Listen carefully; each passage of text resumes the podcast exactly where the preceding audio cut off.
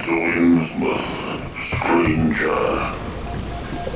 Hi, I'm Rob Whiten from the Innsmouth Book Club.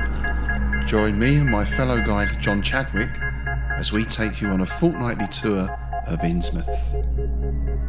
We visit places such as the Picture House, the library, and Innsmouth Museum to discuss all aspects of weird fiction, whether it be book, film, music, TV, or art. As well as that, we stop over at the Gilman House to have a chat with a resident guest. That includes authors, artists, musicians, in fact, Lovecraftian creatives of all types. You can find our free shows on Patreon, and there you can also sign up as a patron, which brings you bonus content, plus a monthly PDF copy of Innsmouth News, which features articles, author spotlights, all the latest news and reviews, and more.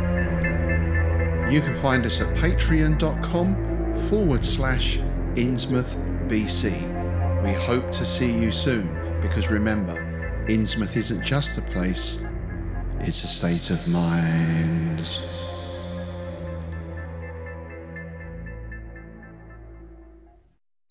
You're listening to KZOM, Oleander Public Radio.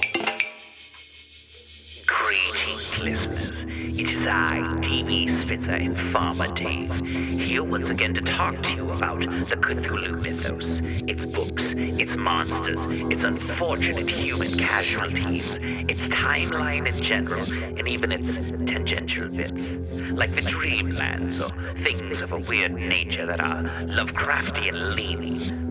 Once more we head into those dark woods, further feeling those malevolent forces upon us. Once again we walk down the lightless stone staircase in the middle of nowhere. You're listening to KZOM. Hey everybody, it's me, DB, and to my virtual right this week, as I have reconfigured my uh, con- command center at the radio station, uh, to my virtual right, as always, is Farmer Dave. Farmer Dave, how the heck are you doing? I am doing very well. Yeah. And you may knows that, notice that uh, I have changed up my toothpaste. So if you're smelling something minty coming from your computer, Uh huh. it's my new toothpaste. Okay. If you smell something that smells like fire, it's your hard drive on fire. I thought I was having a stroke. Uh, no, the hard drives at the radio station, uh, everything's so old it all says Franklin and Wang. Uh, um, the the, I- uh, uh, the employee program, Yeah. uh, calculate your pay is an abacus. Uh, no, no. Um, uh, yeah, it's. I, I don't want to go into how much. Uh, I mean, y- you've seen how much we get paid doing a radio Yes. show. Let, uh, let's not talk about how the sausage is made. Let's talk Wait, about. wait, wait! I've got one more. Okay, I've got okay. One more. Sure. Our computers at the radio station are so old. The IT phone number is Alan Turing's line. Sorry. Yes. Uh, yes. Alan Turing, for those of you who don't know, basically invented the computer. Yeah. It's it's it's not that old though. It's it's actually uh it's it's it's a bunch of like 2004 to 2010 Mac stuff and a bunch of older older equipment uh, cobbled together to work together in a semi-cohesive thing. Um, there's old uh, video equipment here too, but we don't use that because it's from the uh, community access stuff from the late 90s when people cared about that stuff. Uh, before YouTube, before that, you know, before you could uh, get on in front of people's faces other ways for little to no money, like podcasting. Uh, so, Dave, what are we talking about this week? So today we are talking about one of those things which is difficult for me to pronounce. Ghatanothoa?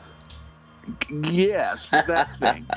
and, and and I guess there was some confusion because even I believe uh oh um Lin Carter I think originally referred to it as uh, like Golgoroth, which is a a um Robert E. Howard creature. Yeah. Or creature. And I pronounce that Golgoroth personally. but- Yes. but when you think Gatha Ganora or however, Gath, yeah.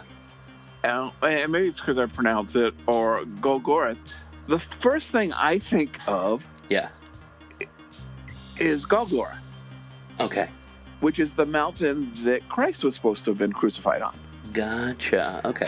And, and I would, uh, and especially since we know that uh, Robert E. Howard, I- he wasn't really a Christian. He definitely believed in reincarnation. He Mhm, believed in yeah. an afterlife.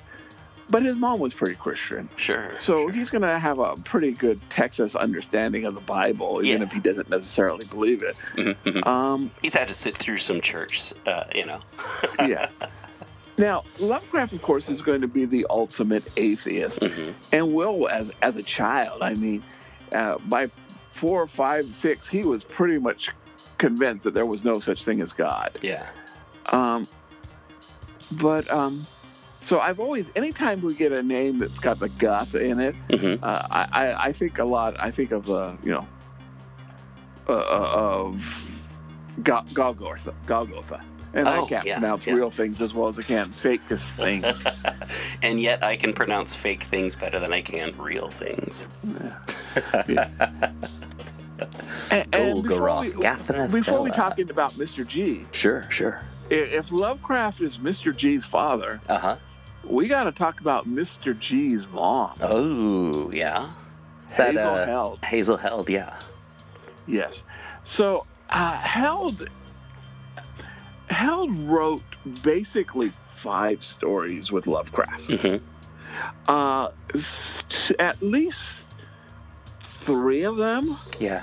are considered like huge are, are major pieces of the mythos i think. Uh, the horror of the museum uh, out of the eons and uh, oh no i was thinking but those are the uh, two but also um, uh, oh uh, Winged Death i guess she did. Hmm uh, but she has a lot, a lot of influence, and there always is going to be this question: How much of these stories were hers, Yeah. and how much of them were Lovecraft? Uh huh. Uh-huh. And, and that we're going to get that in a lot of the revisions hmm that Lovecraft did. You know, a, a lot of you know, and, and a lot of his posthumous work. Sure. How much is Lovecraft, and how much is the other, uh, the other writer? Or the editor, for that matter. Yes, yes, and, and yeah. So there could be several. Um, there could be several different um, people working over some of the stories. Yeah, yeah, no, like, um, I, I, even Stephen King isn't just Stephen King. Stephen King is the writer Stephen King. Stephen King is uh, stuff that he picks up from his family. Stephen King is his publisher, is his editors that I don't believe actually exist. And you know, it, it's it's like you, could do that with any any author, any any writer, any filmmaker, any musician. Like there is not this concept of the solo artist. No one, uh, unless you're self-publishing on Amazon or something like that, you really don't get a sense of what the true artist's vision is, unless they get really, really, really, really, really rich. And then there's a bunch of yes men that say, "Whatever you want to do, Mr. Lucas." Yes, yeah, exactly. um, and so C.M. Eddy, who definitely is a co-writer, he he he worked with uh, Lovecraft in The Loving Dead. Sure, sure. He is also he and his wife, I think, put uh, Lovecraft up. I think he stayed at their place for quite a bit Yeah. uh, when he was in New York. Um, he was in the know, and he he said Hazel kind of had was kind of crushing Uh huh. on Lovecraft, and I don't know that could that could be um, you know writer circle gossip, and you Sure.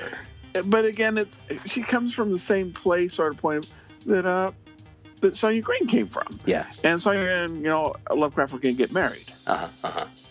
Okay.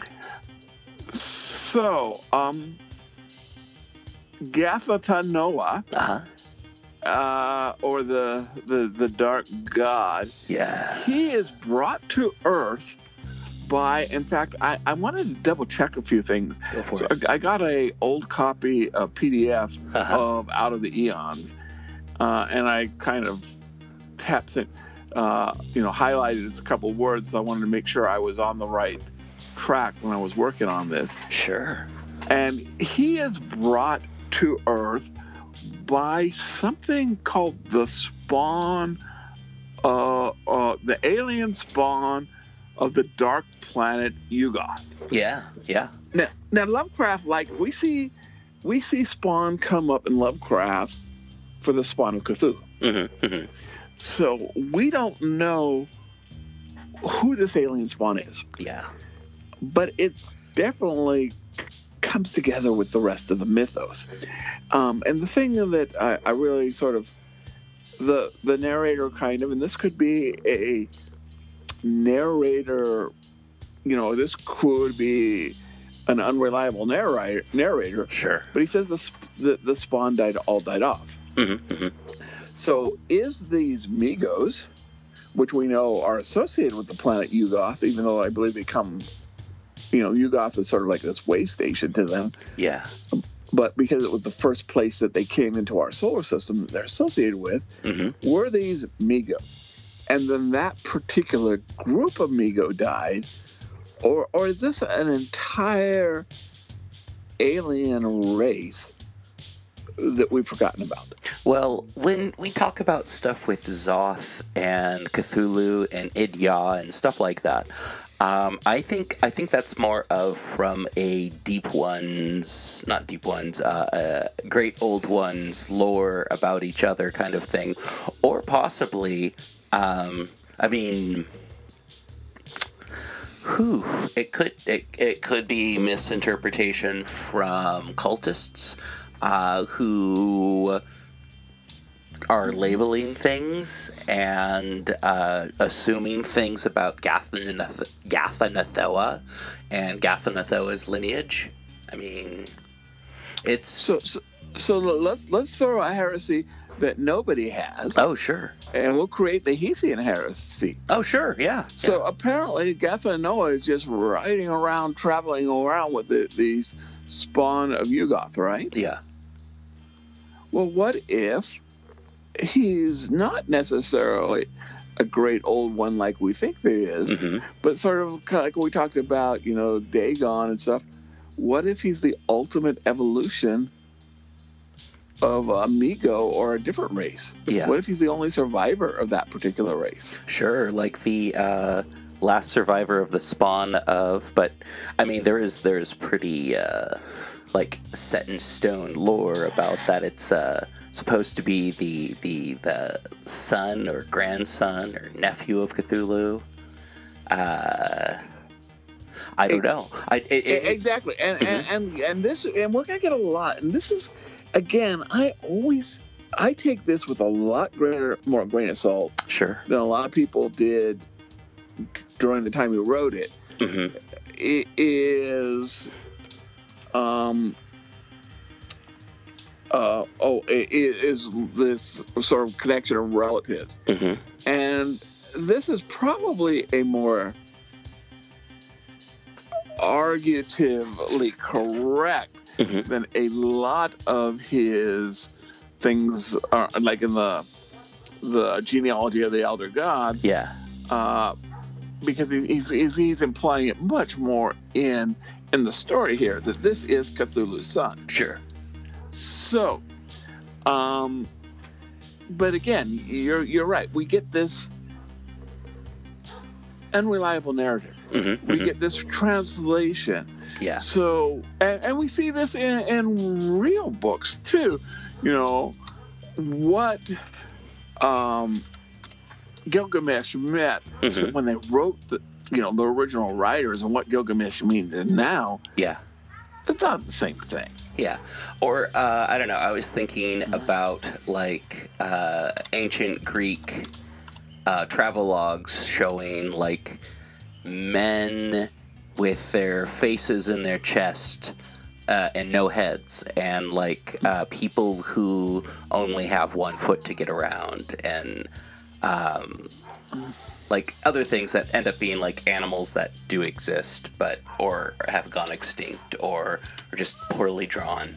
Uh, it's it's like what if Ghatanothoa is is one of those things? It's like uh, I don't know, maybe uh, I don't know. Ghatanothoa seems like an aquatic creature. Ghatanothoa seems like a uh, I mean, loathsome, unholy, non-human, extragalactic horror and hatefulness and unutterable evil from the bidden, forbidden spawn of black chaos and an illimitable night. Um, I mean, I, I, I think it may be some sort of like matching of like, what if this is what happens when maybe not Idya? What if this is like, you know, people are, are, are like saying this, there's no way this could have come from this world. But, you know, what if it's like Cthulhu and and and like a Shoggoth or Deep Ones and a Shoggoth or you know uh, some sort of like unnatural uh, hybrid or something like that.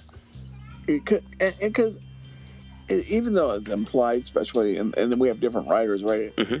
Out of Eon doesn't say whose parentage is. Yeah, yeah, It just it just says that you know the the spawn of the Yuggoth brought it here to Earth, hmm put it in this mountain. And Oh no no no off. no! Uh, they I I'm pretty no actually yeah never mind. I'm looking at a different bit of text and that is the Lin Carter bit that I was looking at. So yeah. yeah, yeah. So I, I, I- I say it, it's the later people I think that that put it more associate them with With Cthulhu. With Yeah. with Cthulhu and and the, but what this does it's almost and we're not really sure from the out of the eons hmm hmm what this relationship is between the Swan uh, and Gagatha. Mhm. You know, is this because is this more evidence towards the Derlethian heresy? You know, of the word heaven. Did did um, you know Gagatha? You know, was he captured? Was he a prisoner? Do they? Does you know? Did they, was it a captured god? Yeah, yeah. I mean, and, and, and out of the eons deliberately and i think that's part of the genius mhm. doesn't tell us a lot no, no. We, we, we. It's, it's, it's more of a story about mummies, but we also find out about uh, Ghatanothoa. It's- and, and spoiler for an 87 year old story yeah. but but it, it's a brilliant story I Oh mean, yeah, yeah. the, the, these creatures are mummified or like just it, it's almost like medusa hmm it's a medusa except instead turns them into stone turns them into these leather like mummies and their brain will live forever Oh So yeah. it's like a, and, and I don't know. I I don't know. That sounds so Lovecraftian, but you know, I could see Hazel Heald coming up with the idea. Oh, definitely, definitely, yeah. You know, there's certain things that I feel like are very kind of like Hazel Heald about this, and you can like tell the bits that are like Lovecraftian about like, oh, it's an ancient this, and I don't know. Um, Hazel Heald it may have been going for like kind of like a Clark Ashton Smithy kind of story, and then or like kind of like some sort of like uh ancient Egyptian-y kind of thing in Lovecraft's like, no, we gotta put space monsters into it, dude. and then she's like, oh sure, uh tall, dark and bony. Ooh. Whatever you want. I don't know, that's just baseless speculation on my part. To be funny. Yes. And, and one other thing, you know, too, um, i i as you go into things like oh the HP Lovecraft wiki, Uh-huh. you know, it's going to say it's associated with Yig. Yeah. But here's the interesting thing about Yig. We don't know how much Yig was con- created by Lovecraft. Well, yeah, I mean, Yig, Yig is, um, you know, Zelda Bishop. uh-huh, yeah, yeah. and, and, and so I could, I, I, I could uh, see sort of, you know, these two women basically, and as far as I know, the two, I think they knew each other. I think Yeah. they were all part of the same amateur writing group. Mhm. Basically, plopping these things onto Lovecraft and to correct my spelling, and you know he's taking one from one story and putting it in the other story. Yeah, yeah. Ah, correct my spelling. Nope.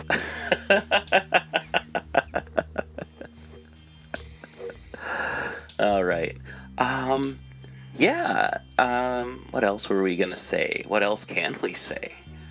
and, and, and and again, this is sort of one of those minor deities. hmm Uh, I, but he did get. I mean, it did get picked up by Lin Carter Sure. and several other people. Yeah. Uh, Colin Wilson is going to uh, make, um, and, and Colin kind of does what he wants, but hmm hmm you know, uh, he's going to bring in his version of the uh, Yagor. hmm Um, so it is one of the more well known, but I, I think, you know, if you ask, go to a convention, you know, sit down and say, uh, tell us what you know about, or like a Lovecraft convention or something, uh, Gatha Noah. Uh, I, I think it's one that it, it- people are to have to sit down and really, really think about. hmm hmm Yeah, no, I feel like I know as much as I do about Ghatanothoa because how many times I've covered Out of Eons and Ghatanothoa and like this uh, civilization kind of thing. This, this, um, I, I don't know. There's, there's a lot of aspects of this that I've brought up in the past, and I really kind of like the whole like running into horror in a museum kind of uh, cliche pastiche. I don't know what to call it, uh, but yeah Trope. trope. Thank you. My brain was not working. And, and, and the other thing, just on, I want to throw this about Gatha Noah Future. Mhm. As far as I know, even though it really is not a creation of Lovecraft, it's Yeah. often billed, Mhm. but it the, it is public domain. Oh, I did not Sure. know that. To to best of my knowledge, and I'm getting this from, um, and we'll probably get a whole bunch of mail from lawyers, and we'll have to correct this. Nah. But from what I got from the H.P. Lovecraft Historical Society, hmm that the only things that Lovecraft worked on Yeah. that are not in public domain now are the things that he worked on with C.M. Eddy, Okay. and that that is still in the Eddy family. Yeah. So and, you know, so so yeah, write us next week when the when you get your uh, cease and desist orders for your great novel about Gatha Noah. 'cause you love it. Yeah. But as far as I know, Gatha is public domain. Okay. Cool. Uh, Ghatanothoa is going to be the ultimate bad guy in my um, cinematic universe using public domain heroes.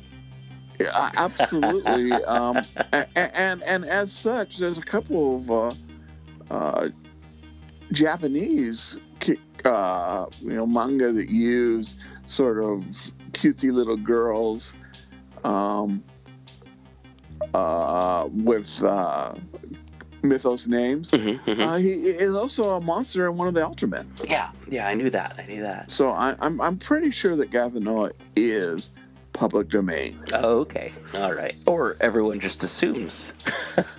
yeah, or has gotten away with it. But yeah, yeah. that's pretty much that's what I know about. That's what I know about Gathy. Okay, cool. Well, uh, everyone, thank you so much for listening to me and Dave uh, talk about Ghatanothoa. Um, saying that name over and over really wakes you up. Not quite like Copper Cow Coffee, a Vi- Vietnamese pour over coffee. Uh, about buck 40, buck 80, depending on what you're getting. Uh, some of them come with little sweetened condensed milks that are really nice. They've got a wide variety of flavors, everything from churro to rose to black coffee to oh, I'm drawing a blank. They've got uh, mocha and all, all all kinds of stuff that you'd like.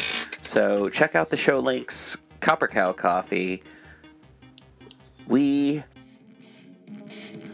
Thank you once again for listening to People's Guide to the Cthulhu Mythos. You can help show your support by going to the show notes and following any of the links that'll tell you how to support the show how to support our guests. And thank you to all of our guests who you can find in the show notes. Rate, review, subscribe, and remember, patrons get priority access to asking us questions, suggesting topics, even, I don't know, uh, submitting stuff. Actually, you don't have to be a patron to submit anything. That's how Dave got on the show, and that's how you can get on the show too. It's the people's guide to the Cthulhu mythos. Rate, review, subscribe, tell your friends.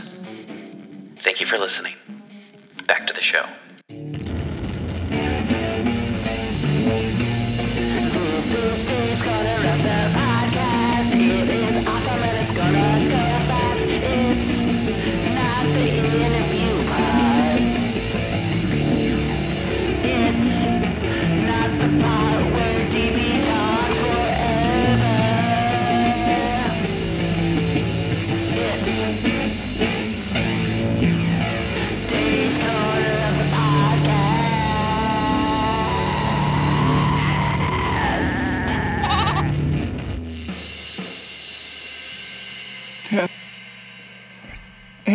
everybody, it's me, it's Farmer Dave, and uh, we've come across one of those rare times where uh, we've got a little space and don't have an interview. Although I will say that we've got some really exciting interviews that are coming down the pipe and scheduled. But uh, I didn't really push interviews that hard this week because I wanted to maybe talk about something I wanted to talk about. And, you know, the People's Guide to uh, the Cthulhu Mythos uh, is ironically both the oldest of our program titles, but it also recently had a revival and incorporated a couple of the other shows that I was involved in. Uh, mainly uh, Dave's Underground Goat Shenanigans and Radio Free Oleander. So, those of you who have listened to that show or know me or listen to me, I'm sorry. But no, um, you know, I have other interests other than Lovecraft and the mythos. And, you know, even DB and I, we talk about what we see on TV in a bit.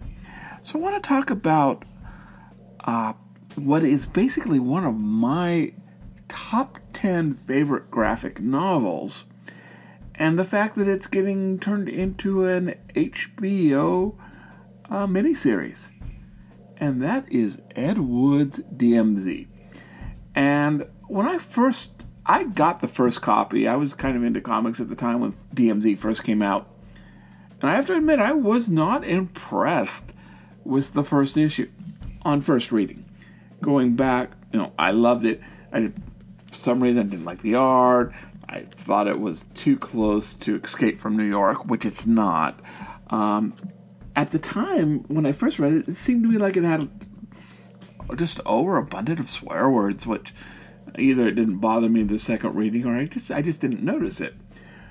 But uh, when I lived in California, uh, one of the local bookstores was going out of business, uh, so they were having all the graphic novels at half price, and um, so I picked up the um, the second trade uh, paperback uh, of uh, Brian Wood's uh, DMZ, a body or body of a journalist, which is amazing. It is, like I said, easily on my top ten greatest graphic novels ever made list. Now, recently, HBO is announced with very sort of stealth even people I've talked to that are into comic books and HBO productions are kind of surprised that at the day time I'm recording this, uh, depending on when you're listening, in about a week, a DMZ miniseries will come out. In fact, I um, uh, am recording this on March 8th of uh, 2022, and as far as I know, the um, the trailer dropped last night and it's coming out like a week from yesterday. Uh, so, people who have seen the DMZ trailer for HBO Max, I believe it's only on streaming, or streaming, excuse me, have really, really liked it. And, and I liked it. but I can already tell it's not going to be the same as the graphic novel. I strongly suspect that this is going to be one of those shows that the le- least familiar you are, and Ralph disagrees with me, but the, the less familiar you are with our the source material, the more you're going to like the show. And the more you love the graphic novels, the more indifferent you're going to be because it very likely looks like a good show with an amazing cast. But it's not quite what DMZ from Vertigo Comics was. Now, like I said, I've I've not seen the show yet because it hasn't released. In fact, I think it's being uh, released in Sundance in a couple days. But let me talk a little bit about what DMZ the comic is, and especially what what the um, the body of a journalist arc is. So, DMZ tells the main story of this character named Matty Roth. Matty Roth is an intern for a Fox like news program. And his dad is basically the Roger Murdoch character. And his dad is making him go cover these news to learn the importance of work. Now, Matty himself really doesn't have any political ties, but the company that his dad owns is very, very tied into the industrial military complex. And this is during contemporary time. There's contemporary vehicles, contemporary cell phones, contemporary clothing, but it's taking place during the Second American Civil War, where uh, the free states basically rise up, free state movement rises up in rebellion against the federal government. And at least part of this war is fought a very traditional sort of civil war. You know, again, this is fiction. That's not really what a, a second, you know, civil war would be like if it happens. But the free states and the federal government go into a major battle in New York, and they both basically pull out, leaving New York as a no man's land to sort of separate them as they both sides lick their wounds. Um, that's it becomes the DMZ, the the basically the five boroughs of New York, and as such, Matty is assigned to a very famous reporter named Victor as an assistant. Matty's not a reporter himself. He very much is assistant. He's only doing this because his dad's making. And then the helicopter they're flying in is shot down and it crashes in the DMZ. And Matty is the only one presumed to have survived. And all of a sudden he becomes, because he actually has some of the equipment salvaged and satellite phones, he in essence becomes the reporter in the DMZ. Now he's this rich kid who, at first at least, is completely out of his league. He is over his head uh, in this anarchy, chaotic land. And he comes across, though, a character named Zee. Zee Hernandez is by far one of my favorite characters ever in any comic book.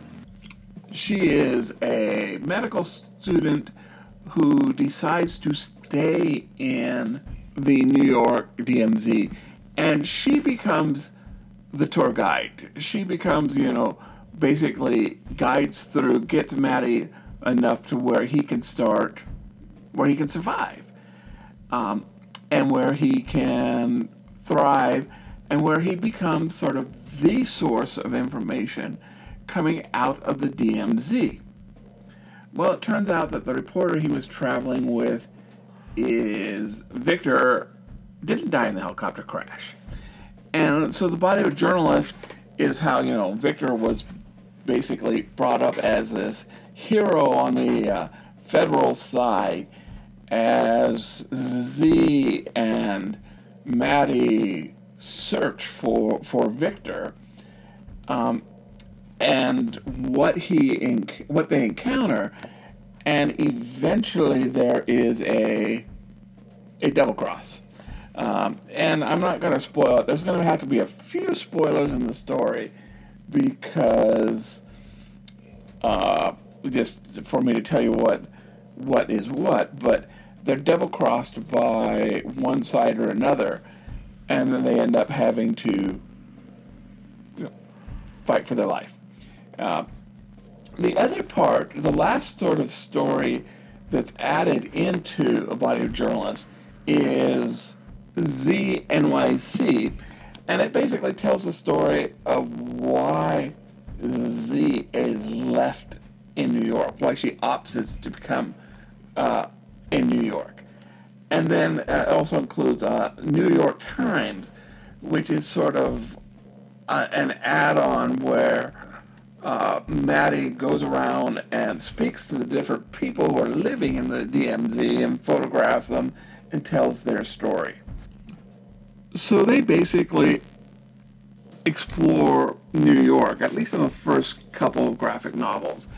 Uh, like I said, the body or body of a journalist is one of the best written graphic novels to come out in the 21st century. On the Ground is the first one, and, and with second reading, I really did enjoy it.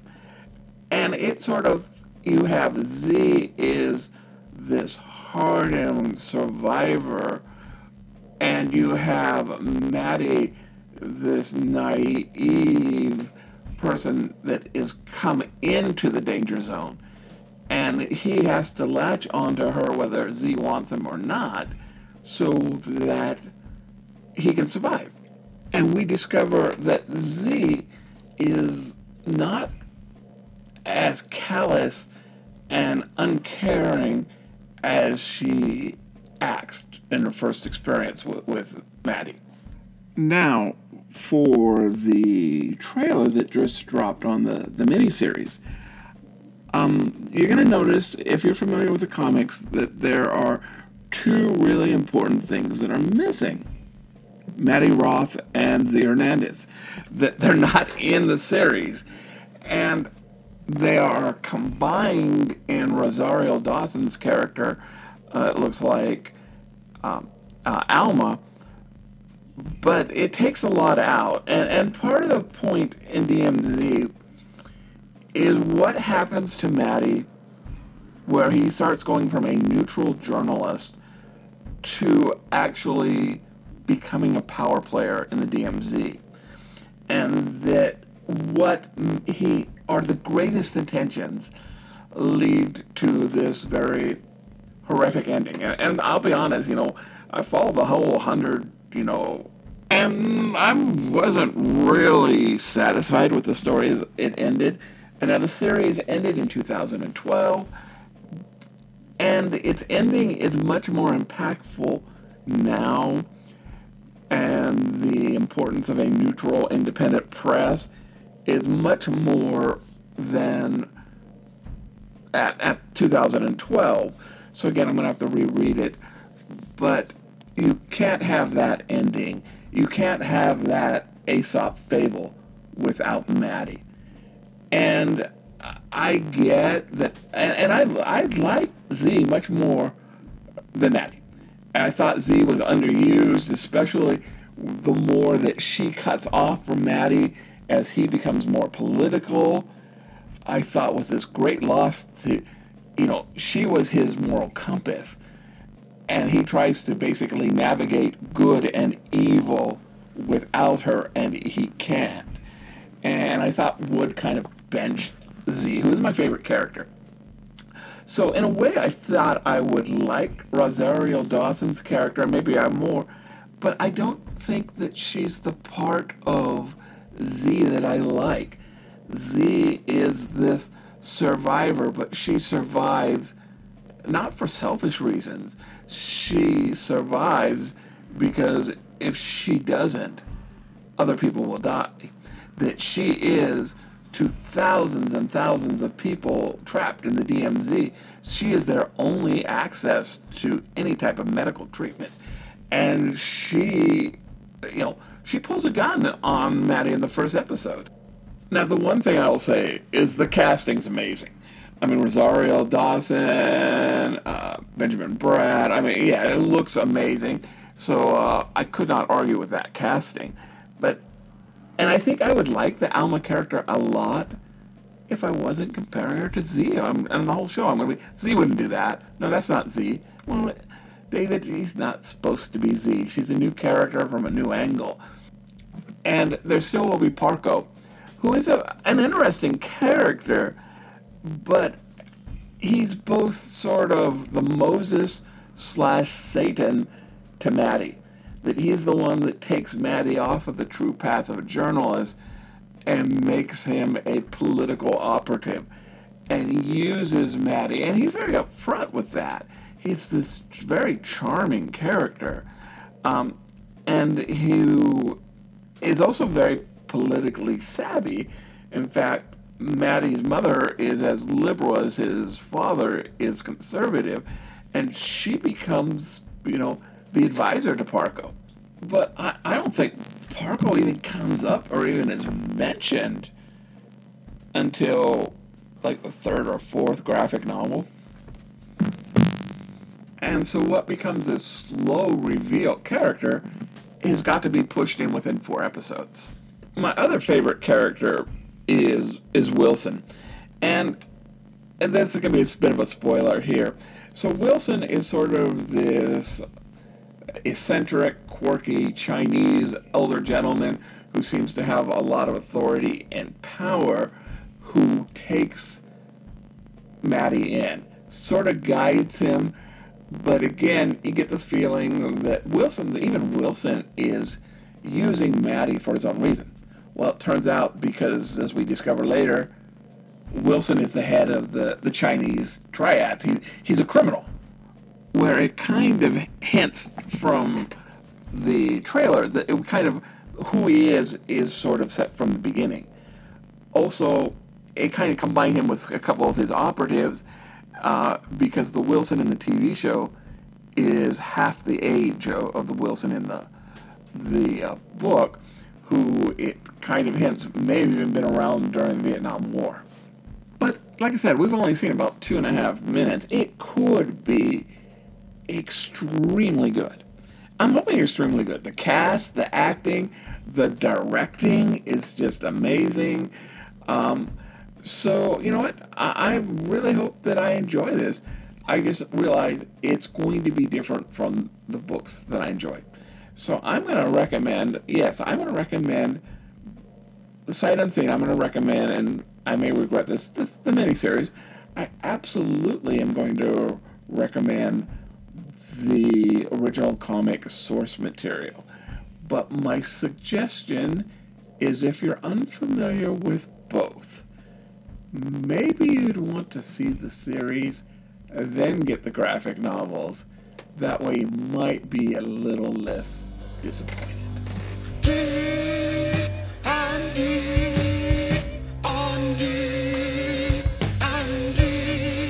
We are back. Dave, how are you doing? I am back. Yeah, you're back. So, I have a front tooth. you have a front tooth? Yes, front two. Oh, okay, okay. I thought you were telling me that you had a front tooth, and I'm like, is that what you're tapping? Is that what that sound is? No, I, I have a I, I am back and I have a front also. Ah, gotcha, gotcha. All right, so D and D on D and D, we're we're talking about something that exists in the Cthulhu mythos, but also has a name in D and D and the Cthulhu mythos. I don't know if they're the same thing or not, so I was going to talk to Dave. So so we're talking about ghasts. Mm-hmm, And, and I did a little bit of research, and, and again, we're probably gonna get this correction letter from from Ken or Robin or somebody. Oh yeah. But as near as I can tell, I, I mean, I was introduced to ghasts through D and D when I was about thirteen. You know, Okay. but as near as I can turn, ghast. So the word ghastly is something that is scary, right? Mm-hmm, mm-hmm. I guess originally it meant something that makes you think about something that's scary. Okay. So something that thing that has a ghastly appearance or a ghastly aura is a ghast. Okay. Um, and so, I, as near as I can tell, and, and again, please correct me if I'm wrong, dear audience, that ghast was kind of originally just like a generic word for a monster, Okay. from from something scary. And and again, we'll probably get some correction because I didn't. But Lovecraft, I think, sort of ties the ghasts to the undead, Okay. uh, and not really undead. He ties it to ghouls. and and and basically in D and D, that's ghasts are like ghouls on steroids. right? Yeah, yeah. It just it takes a higher level to turn them. They can, you know, paralyze elves. Mhm, mhm. Uh, but to Lovecraft, the, the ghouls and the ghasts were two different creatures that associated with each other. They were both in the dreamlands, Mhm, but they were they're not the same thing. No, and I, I believe they were also uh, not uh, not terribly friendly to the ghouls, and hunted by the Gugs. But yeah, Yes. um, And, and and, and gave people piggyback rides. yes, Now, Lovecraft, of course, is going to be very influenced as a child by um, Arabian Nights, yes, Thousand One Arabian Nights, hmm hmm and so that's where we're going to get the ghouls. yeah, Um, ghast, like I said, the, the term exists, but as near as I can tell, he kind of created the monster ghast. yeah. So, uh, like I said, next week I'm sure I'm going to be reading uh, a retraction here by somebody who knows a little bit more than I do. But I will, and we do know, obvious, that Gygax et al. That crowd loved Lovecraft, hmm hmm and definitely um, were read and are influ- were influenced by uh, Dream Quest of the Unknown Kadath. hmm hmm So I'm pr- pretty sure there is at least some connection because there's a lot of of original D and D monsters that were inspired by by, by Lovecraft. Yeah, Uh, but the I'll- Shiguana, uh, the Mind Flayer. Uh, so there's a lot of things that that came from their reading of that yeah, and I'm sure that ghasts did too, even though a, a Lovecraftian ghasts and a D&D ghasts are, are, are, are not the same. okay, So using D&D, if you can use them right out of the book, hmm th- they're basically higher level ghouls yeah, yeah, or, or, or, a ghoul boss fight. okay, And, and I th- I'm pretty sure that's how much I've used them since, you know, I was 13 and I first read that in an adventure, you know, after the three ghouls. Um, but I, they're I definitely different. I mean, a ghast in a Dreamlands quest would be Mhm. different than ghast and you know, Faerun. yeah, yeah, yeah. I'm like looking it up, and they're about the size of a small horse, and hopped into the gray twilight. Uh, scabrous, unwholesome beast whose face is curiously human despite the absence of a nose and a forehead and other important particulars. Um, hind legs like kangaroos. So I, I, I, I'm having a hard time understanding that, but But but but in in in D and D, I'm pretty sure they just look like ghouls, which Yeah. just look like dead bodies. Mhm, mhm. they're they're like scarier ghouls. So I, I guess that's that's And, how. and in D and D, they're they're undead. Yeah, yeah, and I, I'm looking at at uh, Ghasts on uh, LovecraftFandom.com, and it looks kind of like uh, like some sort of like super ghoul. Yeah. But yeah,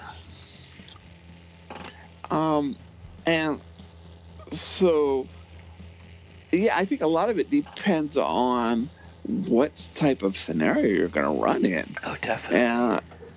And, and one possibility is, you know, that there is this confusion in the word maybe on your this universe that there's two types of ghasts, then undead and then kind of more of an ogre like. Oh, sure, totally.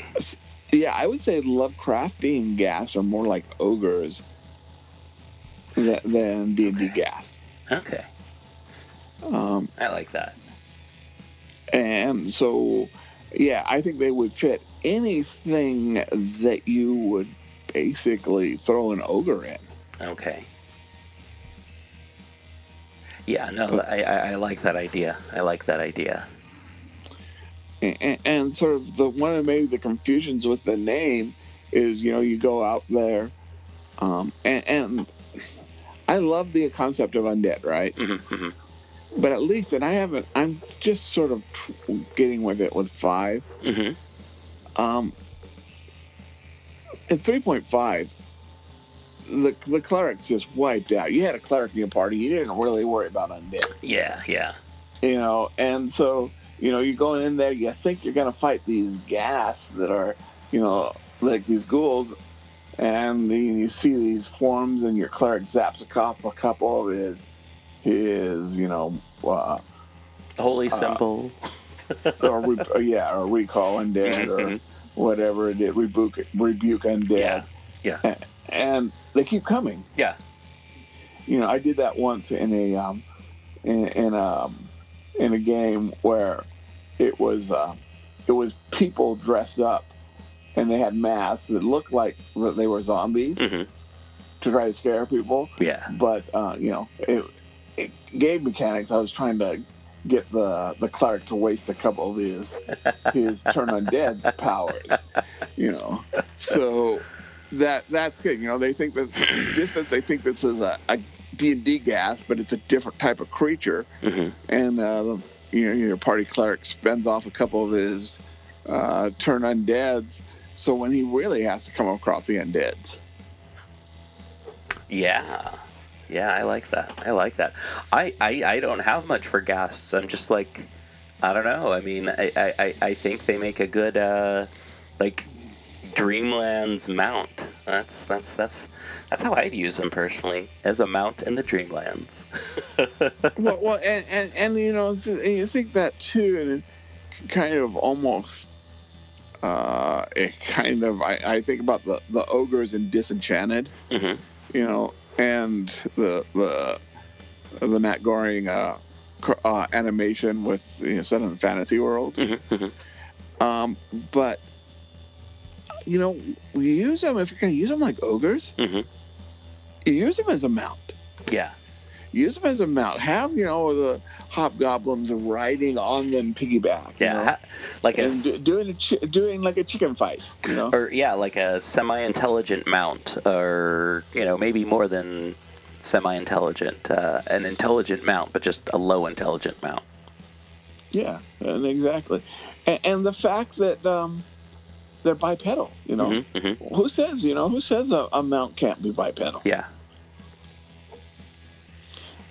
And then you've got you've got a mount that can also carry a spear. Yeah. and go blah blah blah blah blah. and, and, and especially if you got a long term like D and D player, sure. and then all of a sudden you're in a Dreamlands campaign. Yeah. You know, he's going to expect a certain thing, but um, you know, so I think that that's the the main thing with the ghasts Yeah. uh, is that they don't have to necessarily be undead, Yeah. Yeah. and no. they definitely weren't undead in Lovecraft. Sure, yeah, just as ghouls aren't necessarily undead in Lovecraft. I mean, I don't know. They Yeah. they, they walk this line of of I guess that is undead, but of being alive yet dead. But yeah, Uh, oh, I mean, they're not. The, yeah, they, they they eat. They eat. They have to have consumed. You know, they have to eat the body. Mhm. So they have biological process, even Yeah. though they're different. yeah, yeah. But yeah, I, I guess the best way to describe Lovecraftian ghouls is cannibalistic uh, humanoids who prolong their life with cannibalism and ritual magic. Yeah, Yeah. and they, and they do. They become as they come more ogre-like, I think, than than than say what we we sort of modern thought of what the undead is. Yeah, and uh, something that you could do with ghasts is uh, have ghasts possibly have been human at one point in time.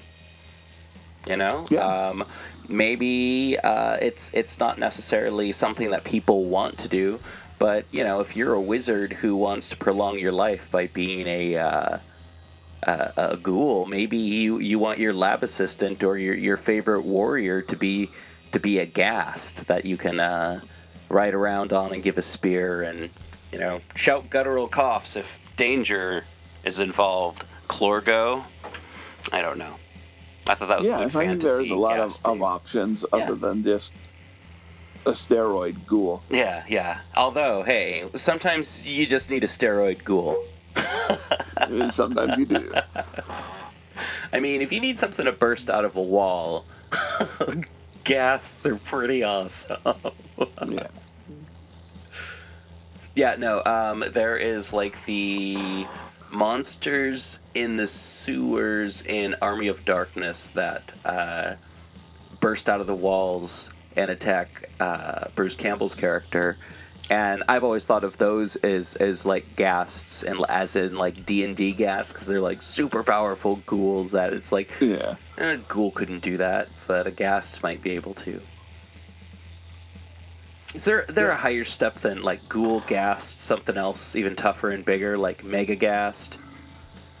You Well, have- there's there there's definitely you know a lot of like sort of crypt warriors. You Yeah. get more spiritual, like it's physical, like uh, wraiths or. Mhm, mhm. Uh, but you know the, the the top of the pyramid is going to be the lich, oh yeah, yeah, yeah. But I was thinking which, which specifically. is is not a it's not a traditional folklore creature. Mm-hmm. That liches are made by made in 20th century fiction. Sure. Yeah. Yeah. Yeah. No, I'm just thinking though. It's like you got your ghoul, you got your ghast. Like, what's what's what's even bigger, but like possibly like even less intelligent of an undead? That's like massive. I don't know. Uh, So, Oh, so oh, then oh. you're almost getting into um, oh, uh, to Resident Evil, yeah. Yeah. Yeah. where I mean, where you know you got your zombies on the bottom, but you Mhm. got then sort of the, the lickers and the, the the dogs and Yeah, no, I'm I'm I'm thinking of like uh like a huge size creature that is low intelligence and undead, kind of like almost like if there was some sort of like undead giant. I mean, I know there's undead giants, but something in the same family. Anyway, I'm done talking about there needs to be a, a one thing bigger. But yeah, no, you just create an undead something that is that size and then that much stronger. It's a great thing about Dungeons and Dragons. You can upscale pretty easily for stuff like that. I didn't get that Yeah, when I was younger, and I'd be like, no, I have to get something that has the right CR to battle everyone. Like when I was in high school, like, we didn't have CR, but you know what I mean, hit dice. I'd be like, no, you have to have enough hit dice. And everyone would be like, why do you always have it like divided evenly? And it's like, it's just so that it's, I, I did, I don't know. But as I got to be a better DM, I definitely, definitely just started to be able to like, oh, I'm gonna just customize my monsters, and everyone's liked it since, mm-hmm. for the most part.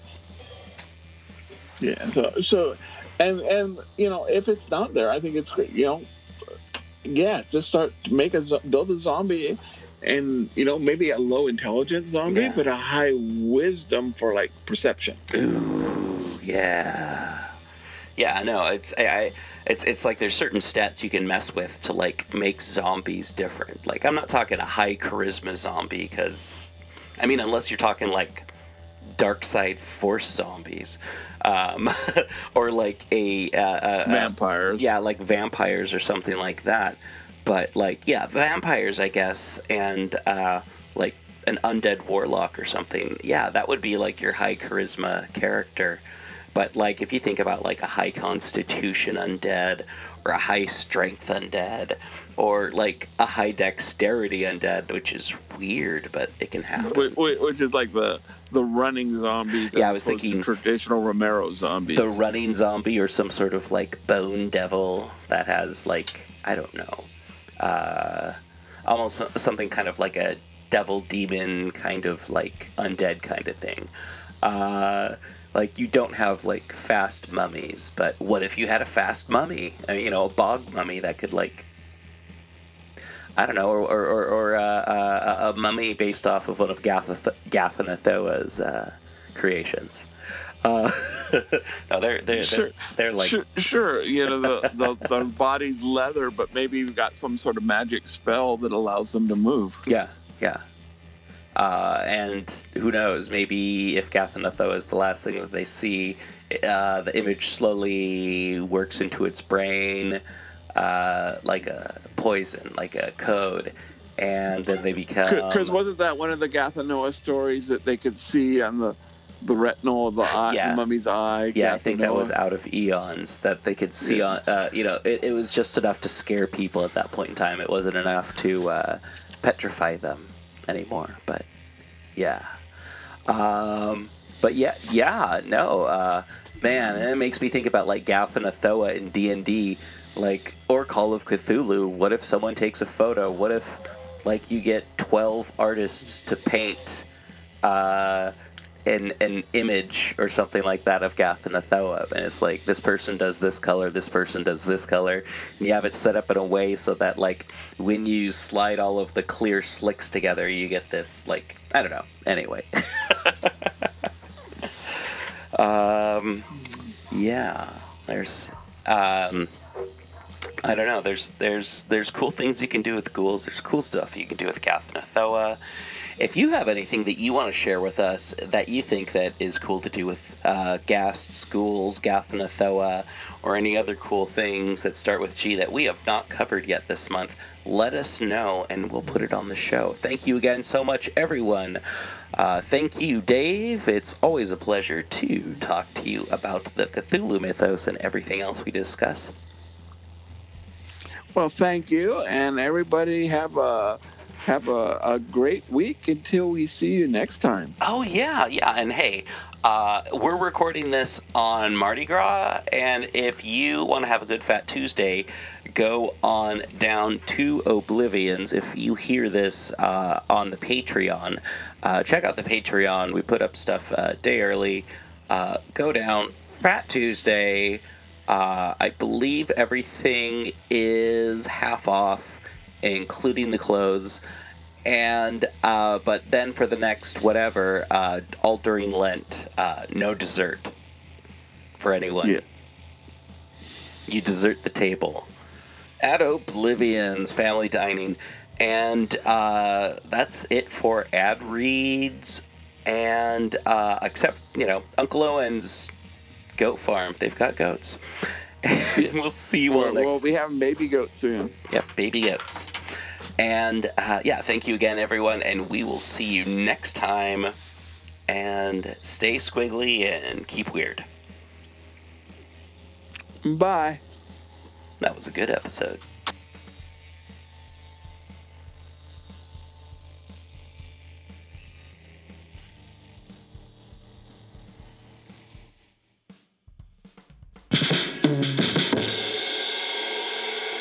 Listening to KZOM, Oleander Public Radio.